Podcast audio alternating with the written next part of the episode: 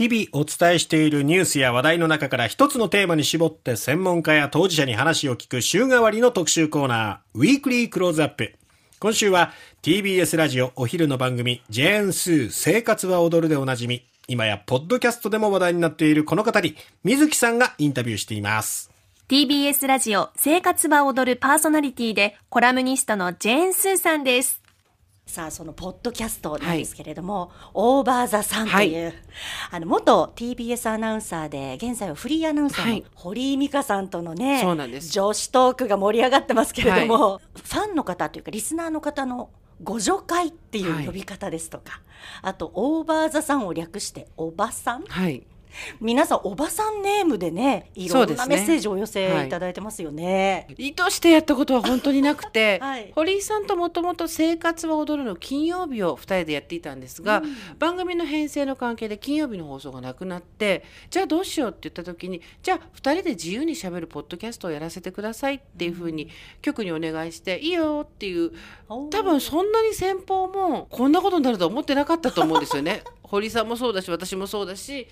TBS もそうだしで始めてみたところ全く内容のないずるずる横滑りするだけのおしゃべりが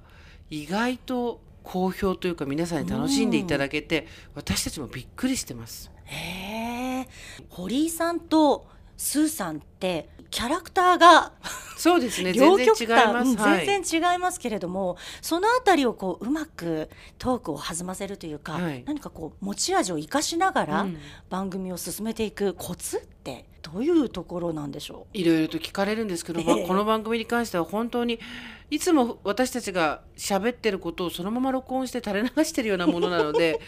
あの作り込んでないのがもしかしたら好んでいただける理由の一つなのかなと後付けですけどね 思いますよ。で堀井さんも私もかなり歩んできた道も、えーそれぞれの生い立ちも異なるんですけれどもやっぱり人間四十半ばを過ぎるとそれでも相手の違いを認めな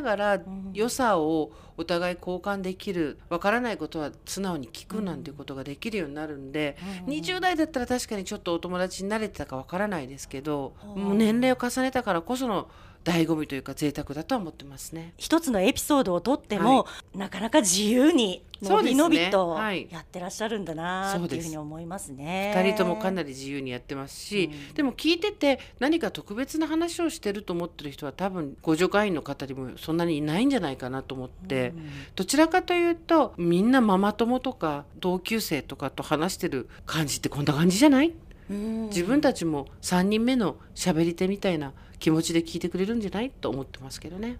一応でも打ち合わせとか。は特にやってないですね。えー、そうなんですか、はい、前の日に話したいことがある場合には LINE で明日この話がしたいとだけは伝えますけど明日なんか話すことあるって言われてあー特にない。あそうなんだっていう。それぐらいですね。そして金曜日の夕はい方5時配信ですよね、はいなんかそのあたりも意識してることはありますか？そうですね。金曜日みんなお疲れさんっていう気持ちで、もちろん土日にお仕事がある方もたくさんいるんですけれども一旦ここで一休みしましょうっていう気持ちも含めて金曜日の夕方5時に配信してます。お互いが全く違うからこそ、えー楽しみも倍になるし、うん。知り得ることも増えていくし、うん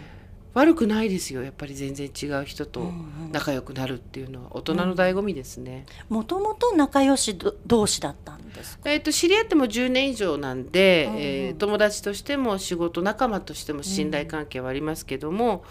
うーんそれぞれに何か共通点があってええ。だから気が合うっていうようなことではないですね。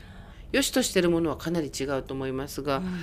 と同時に一生懸命仕事をするとか筋を通すとかそういうところはもしかしたら似てるのかもしれないですね。じゃあそのあたりがやはりご助会のみ皆さんにもはい。こう受け入れられてる、うんうん、そうですといねう。ところでしょうかね、はい。ラジオとはい。ポッドキャストって何か違うなっていうふうに感じられることとかありますか？同じ音声メディアでも圧倒的に違うと思います。あのラジオの場合は聞きたくない人の耳にも入るっていうことを常に頭に入れておかないとお肉屋さんの店先でかかってたり、食べに入った町中華のお店の中でかかっていたりとか、そういう公共、公の場でかかってる可能性がまだまだあるメディアじゃないですか。だから、ふと耳に入った時に不愉快な気持ちにさせるようなことがないように、あとは毎日のルーティンに寄り添えるように、あまり邪魔にならないような BGM でありたいなとは思ってます。だいたい交通情報が始まったら家を出るとか、はいこのタイミングになったら、えーご飯を用意するとか、皆さんラジオ時計代わりにしてる方も多いので、そういう意味でラジオは時計、公の時計の意味も持ってるのかな。一方で、ポッドキャストは何時に聞いてもいいし、自分が聞きに行くっていう意識を持って接点を持つメディアですから、幾分自由に、もう少し、えー話すことのぶっちゃけ度っていうのかなは広めに持ってます。そのパーソナリティとリスナーの皆さんのはい。理想的な関係性っていうか距離感みたいなのはどんな風に感じられますか？そうですね。ラジオの場合は続ければ続けるほどやっぱり番組が長続きするのもラジオの特性だと思うんで、なんとなく距離が短くなっていって縮まっていって親戚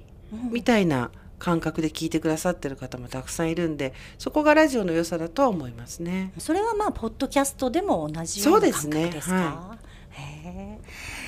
ではですねまあ最後に悩める女性の方に、スーさんがはい送る言葉っていうのを、メッセージを最後に聞かせていただきたいんですがちょっと宣伝になっちゃうんですけど「女らしさは誰のため?」っていう新書を脳科学者の中野信子さんとこの間出したんです。でその中では自分はできないとか私の問題と思ってることが実は、えー女性というタグが自分についてるから発生してる問題だったりとか悩みだったりってことがたくさんあるっていうのに気づいてもらえるような本になってます。えー自分はこんなことはできない自分にはふさわしくないって思っちゃうことの理由突き詰めていくと意外と自分個人とは関係がないっていうこといっぱいあるんですね。でそこに気づいてもらってなんだじゃあこれトライしてみようとかあっちも行ってみようっていうふうにチャレンジ精神がたくさん旺盛になってってくれると嬉しいなと思います。私はね、なんか無理がないようにやっていきたいと思います。もう50も過ぎたので、えーもちろん新しいことには偏見を持たずに、自分ができないと決めつけずにやっていきたいと思うんですけど、頑張りすぎちゃうと、もう息切れもしてくる年齢になってきたんで、余裕を持っていろんなことに取り込めるといいなと思ってます。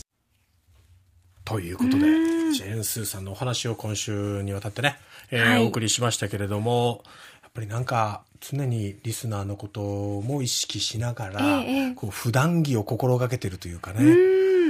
肩肘張らずにありのままの自分をこうさらけ出してるっていうのがやっぱりジェーン・スーさんの魅力なのかなと思いましたけどね。そばに感じますようね。ん。